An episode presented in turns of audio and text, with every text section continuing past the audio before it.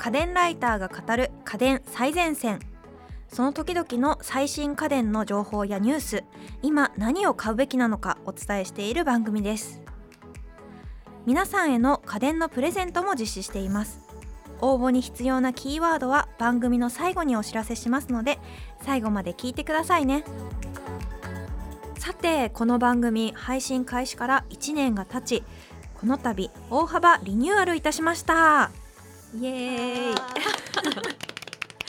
ということでですね私池澤彩香が新しく案内役を担当することになりました。え皆さんはじめまして、え私は、え普段はフリーランスのソフトウェアエンジニアをしていて時々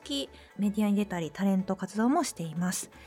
家電とかガジェットが結構好きで、え気づいたらドローンをポチってたりとかあとは食洗機とか便利家電が好きでよく買っています。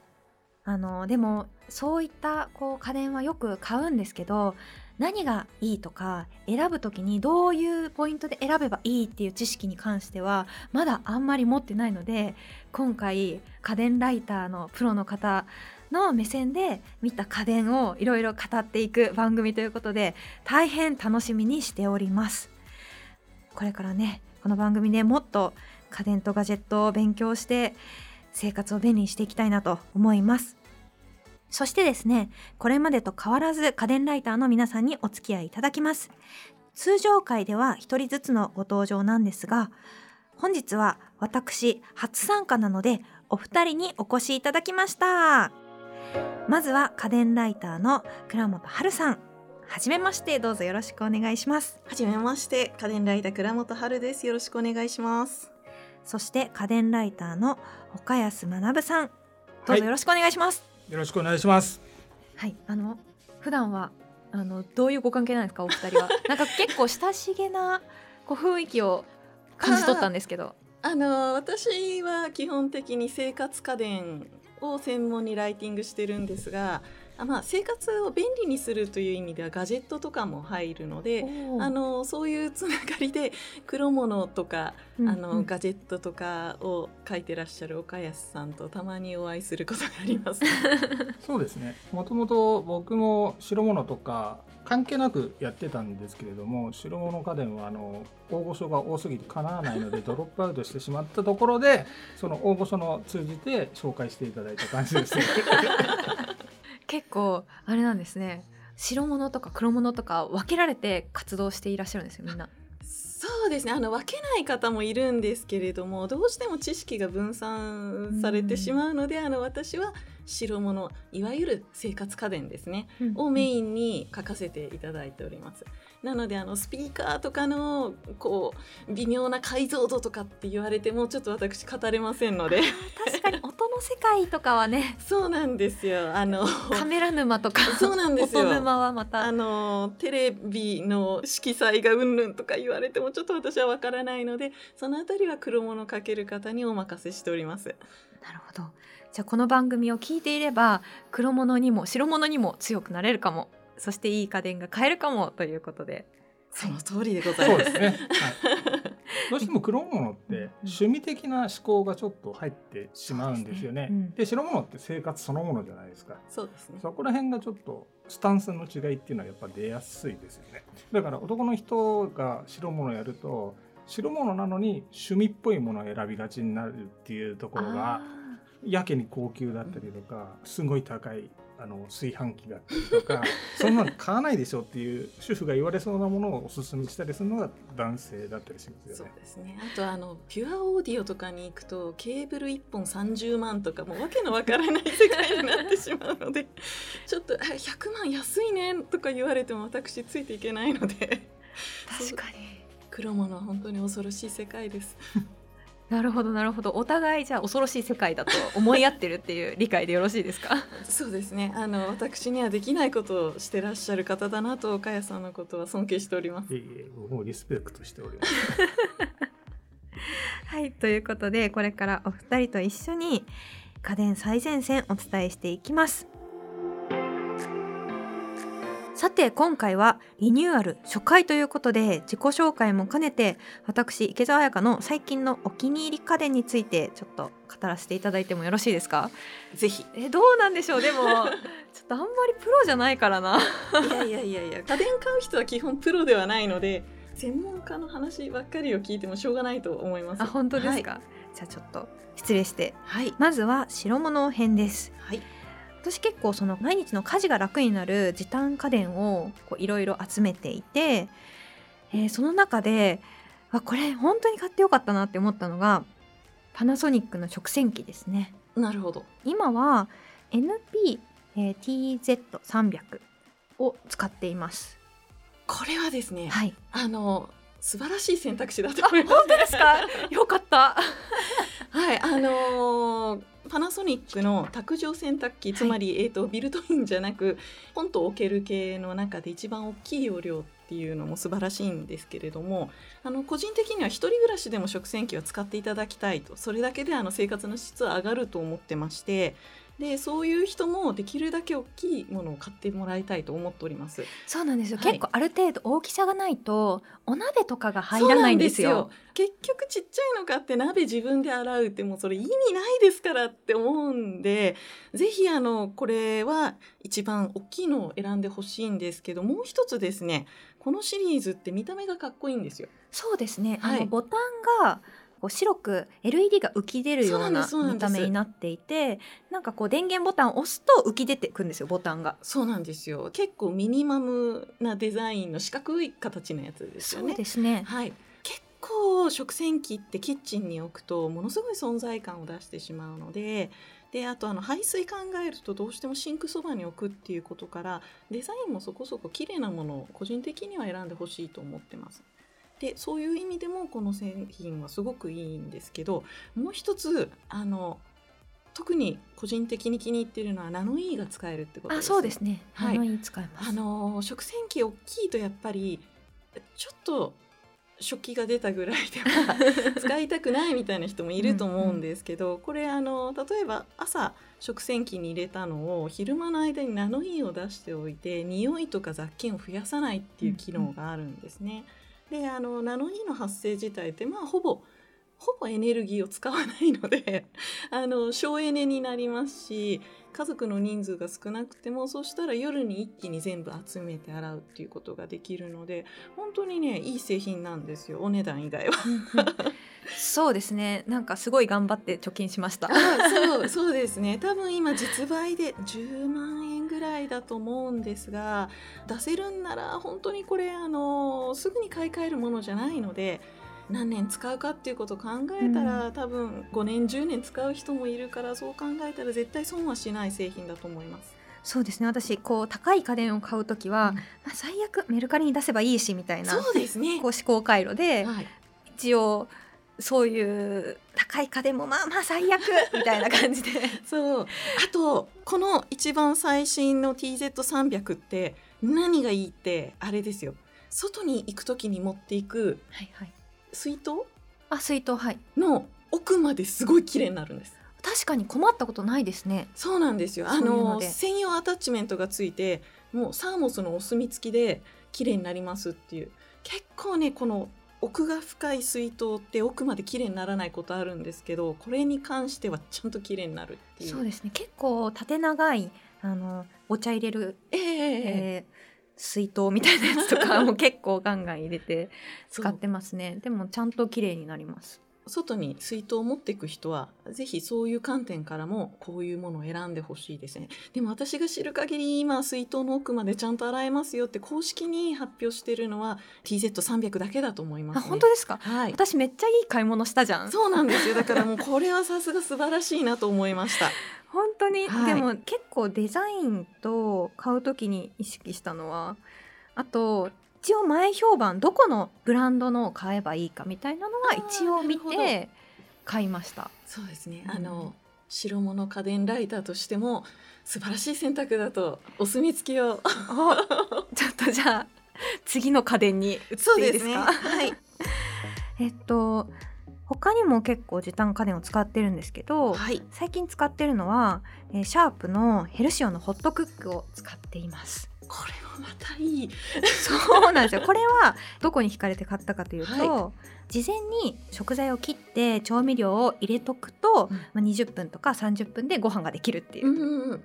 ホットクックの他と違うところって実はいっぱいあってですね、うんうん。一つは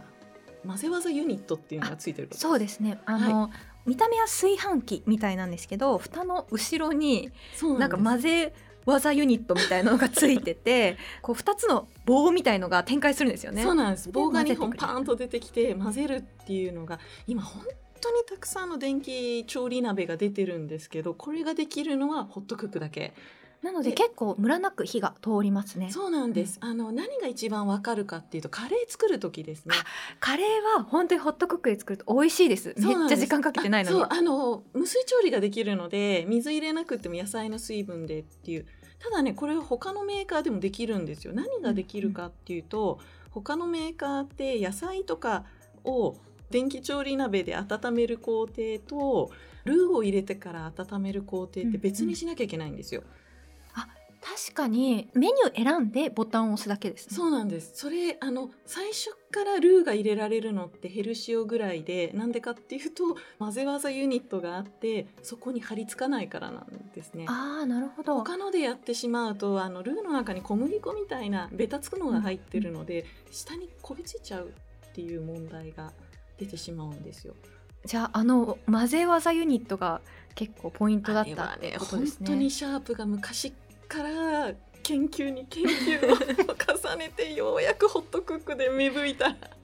なんだろう苦労の結晶なのでぜひ評価していただきたい。他の家電にも搭載されてたことがあるっていうことですか？昔炊飯器についてたんですあそうなんですか？その時代知らない。は いあの炊飯器自動でお米を混ぜるっていうので入れてたんですけど逆にあった。そうなんです。逆に面倒くさいっていうことで全然普及しなかった。確かに洗うのがねそうなんです。か面倒くさかったりするんですけどまあそれも食洗機ぶち込めばいいっていう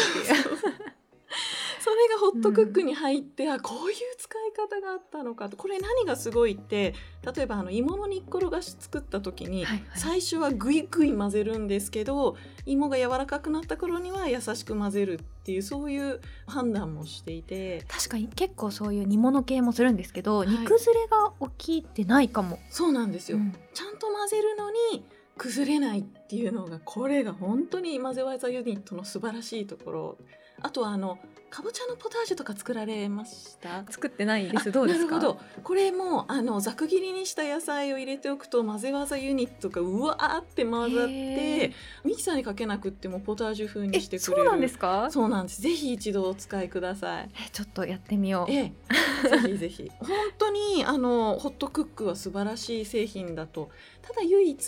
最近基本的にどの電気調理鍋も圧力調理できるんですけど、うんホットクックだけはできないです。それだけは手をかける時間は短いんですけど調理はちょっと時間かかるかもよというのがホットクックっていうことはポイントとして押さえていただければ。確かに。何かを作業しながらとかだといいけど、はい。なんか急いで何かを作るとかだと圧力機能があるものの方が良かったりするんですね。ただもう一つホットクックってすごいところがあって朝肉とか魚とかを入れて調理しても、家帰ってきた夜までそれが腐らない温度帯でうんうん。管理しつつ帰ってくる時間までにぴったりに調理してくれるっていう機能おおもあるんです。最高。その機能使ったことないかも。そうなんですか？あのもし会社に行ったりっていう通勤がある方はぜひその機能も使ってほしいですね。ちょっと私もやってみます、はいぜひ。使ってみます。そこはいいですよね。あの調理でタイマー使うのって結構炊飯器ぐらいしか実はなくてそうですね。それがホットクックがタイマー調理ができるっていうのが結構便利だと思う、意外にあの予約はできるんだけど予約までの間別にあの腐らないよ管理しないよっていうのが多いのでうん。その中できちんとそういう菌の繁殖を防ぐとかそういうの管理してますよって売ってるのはそのうちの一番大きいのはホットクックなんですよ。ちょっと持ってたのに機能を全部使いこなしてなかった。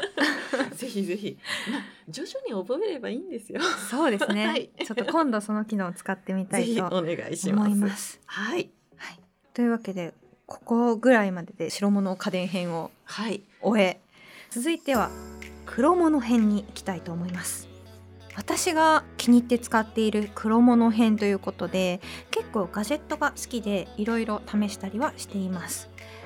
えよく使っているのが Google Nest Hub Max っていうのを使ってますこれあのスマートスピーカーに10インチのディスプレイがついたもので例えば天気今日の天気は？って聞くと1週間の天気をこうダーってビジュアルで出してくれたりとかあとは YouTube で何々かけてみたいに言うとそれが再生されるディスプレイがついてるのでっていう結構便利なスマートディスプレイになります。一時期あのスマートスピーカーっていうのがすごく流行って一時期、え ーいやまあ今でもまあ廃れてるわけではないんですけれども一時期あの競争が結構激しくてあのアレクサだったりとか。そうですね。うん。まあそれで今後は新しいデバイスといいますかあの操作方法の一つとして音声入力っていうのが今後は主流になるっていうふうに結構大々的に言った割にはいまいちそこまではいかなかったところがあるんで確かにな。だからこの商品っていうのはスマートスピーカーにディスプレイがついてるっていう、うん。もう最初のコンセプトが崩れてるまあわけですよね。あの VUI ってあのボイス UI ってこう、当時スマートスピーカーが出たての頃にすごく話題になったんですけどあんまり最近聞かなくなりましたもんね。そうですよね。だからまあ声を使ってやるんですけれども結局ディスプレイ欲しいよねっていう 人の声が多くてでそれのまあちょっと妥協案じゃないですけれどもスマートスピーカーにちょっとディスプレイつけてみましたっていう感じなんですけれどもまあそれはそれでやっぱり便利だなってところがあって。そうなんですよ。あの特にこうレシピの検索とかした時にちゃんとそのレシピが見れるとか,、なんかそういうところも便利ですし、うん、ディスプレイって素晴らしいなって思いながら 使ってます。そうなんですよね結局やっぱ視認するっていうのは結構よくてまあ本当に片手間になんか例えば料理してる間に音楽かけてほしいとかうんあの部屋の照明をつけてほしいっていう時は音声オンリーで十分なんですけどやっぱり天気教えてって言った時にまあ渋谷方面の天気はってこうずらーって喋ってもらっても ちょっとなんか集中してやってるとえもう一回ってなってしまうじゃないですかそうするとやっぱディスプレイに載ってるとああっていうふうに分かるのが便利かなって感じはしますよね。そうですねなんか朝起こしてとかだともう本当に何もついてない状態最小限でいいと思うんですけどぱりシチュエーションによりきりですね。そうなんですよね。UI 欲しいみたいな時 すごい便利ですね。確かにな。でも最近聞かなくなったかもな。そうですね。スマートスピーカー。まあそれが ちょっと次のものに続くところにもあるんですけれども、はい。なぜそこまでスマートスピーカーが普及してないか買ったのに結構そのまんま家庭で埋もれてしまってる状態になってるのがっていうのが次の商品になるんですけれども。はい。私あの結構スマートスピーカ通に使っていてスマホも Android 使ってるんですよはいだから例えば私のスマホ鳴らしてって言うと鳴らしてくれたりとかあとこうニュース情報教えてって聞いたりとか結構活用してるんですけど結構その連携機能も使っていて IoT 家電とつながるっていうのが結構このスマートスピーカーのメリットだと思うんですけどスマートじゃない家電とつなげるためにネイチャーリモというのを使ってます。えこれどういったものかというとリモコンの信号を覚えてくれるリモコンの代わりになるデバイスで例えばテレビをつけてっていうとそのテレビの電源ボタンの信号を覚えてくれてであのテレビの電源ついたりとかエアコンつけてっていうとスマートスピーカーからネイチャーリモに通信されてエアコンの電源をつけに行ってくれたりとかそういう商品なんですけど。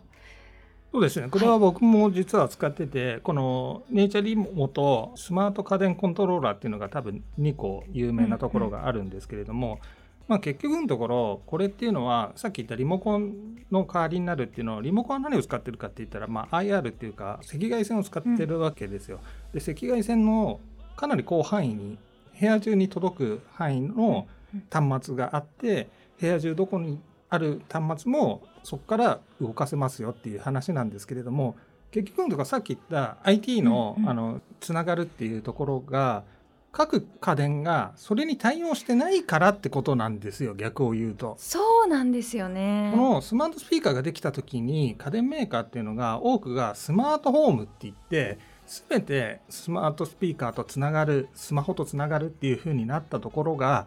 そこまでいけてないのといけてるものがあったとしても家電って結構買い替えスパンが長いんで、うん。まだ買い替えてない人がスマートスピーカーって3000円から5000円ぐらいで買えるんですけど、ね。うん、エアコン20万円のをスマートスピーカーに対応したからってそれを理由だけで買い替えるのは無理じゃないですか、うん、だからやっぱりそこで今まで使ってる赤外線を応用したもので使うっていう意味でこれがハブとなってるわけですそうなんですよ。これが必須なんですよねもはや。なんかスマートスピーカー使ってる人たちにとって。さっき言ったスマートホームができきれてないっていうのの裏返しでもあるんですよね。そうなんですよ。これに関しては結構そのなんか家電業界っていうんですか？家電業界もブランドごとになんかこうコミュニティを閉じるというかなんか性質があるような気がしていてその通りです、ね、そうですよね。なんか申し訳ございませんこのメーカーの家電内だったら連携するけどそうじゃなかったら連携しませんみたいな。もうなんだったらあの同じメーカー内でも調理家電とあの清掃家電でアプリが別だったりとか結構ありますよね。なんかそれはあの私よくそのスマートホーム化するにあたってイフトっていうアプリケーションがあるんですけどこれ何かっていうとあの難しいな説明が。えっとうん自分で書いたソフトウェアにソフトウェアから家電に信号を送ったりとかそういうのが簡単にできるっていうソフトウェアがあるんですけどなんか結構いろいろなソフトウェアソフトウェア間の連携とかソフトウェアハードウェア間の連携で使われているソフトなんですけどこれに対応している家電がすごい少ないんですよ。正直 あの日本の家電で すごくガラパゴスなので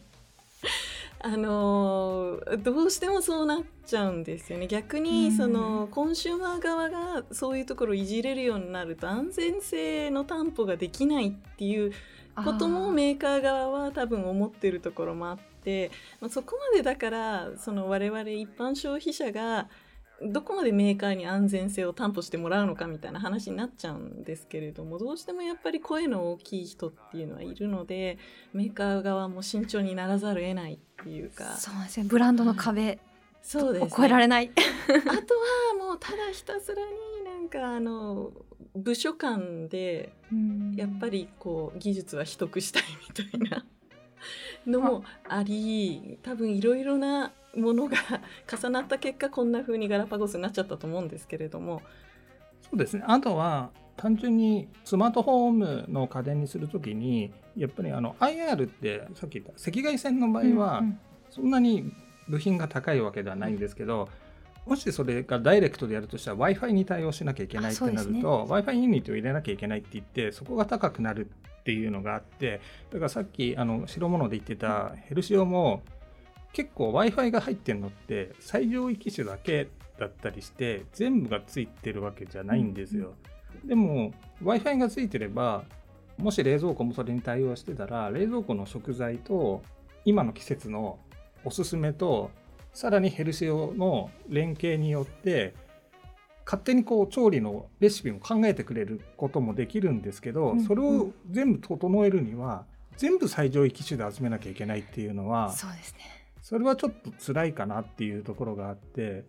まあだからもう w i f i を入れるのが当たり前っていう状況まで来ないとそこは難しいのとあともう一つ w i f i は家庭内 LAN をつかなきゃいけないんで光回線とかを入れてないとそれも辛くてもうスマホの通信だけで OK っていう人にはちょっと辛い感じになってしまうかなってそうですね。なんかお話聞いてるとまだまだ完全なるスマートフォームへの道はすごい遠いんだなという気持ちになってきました。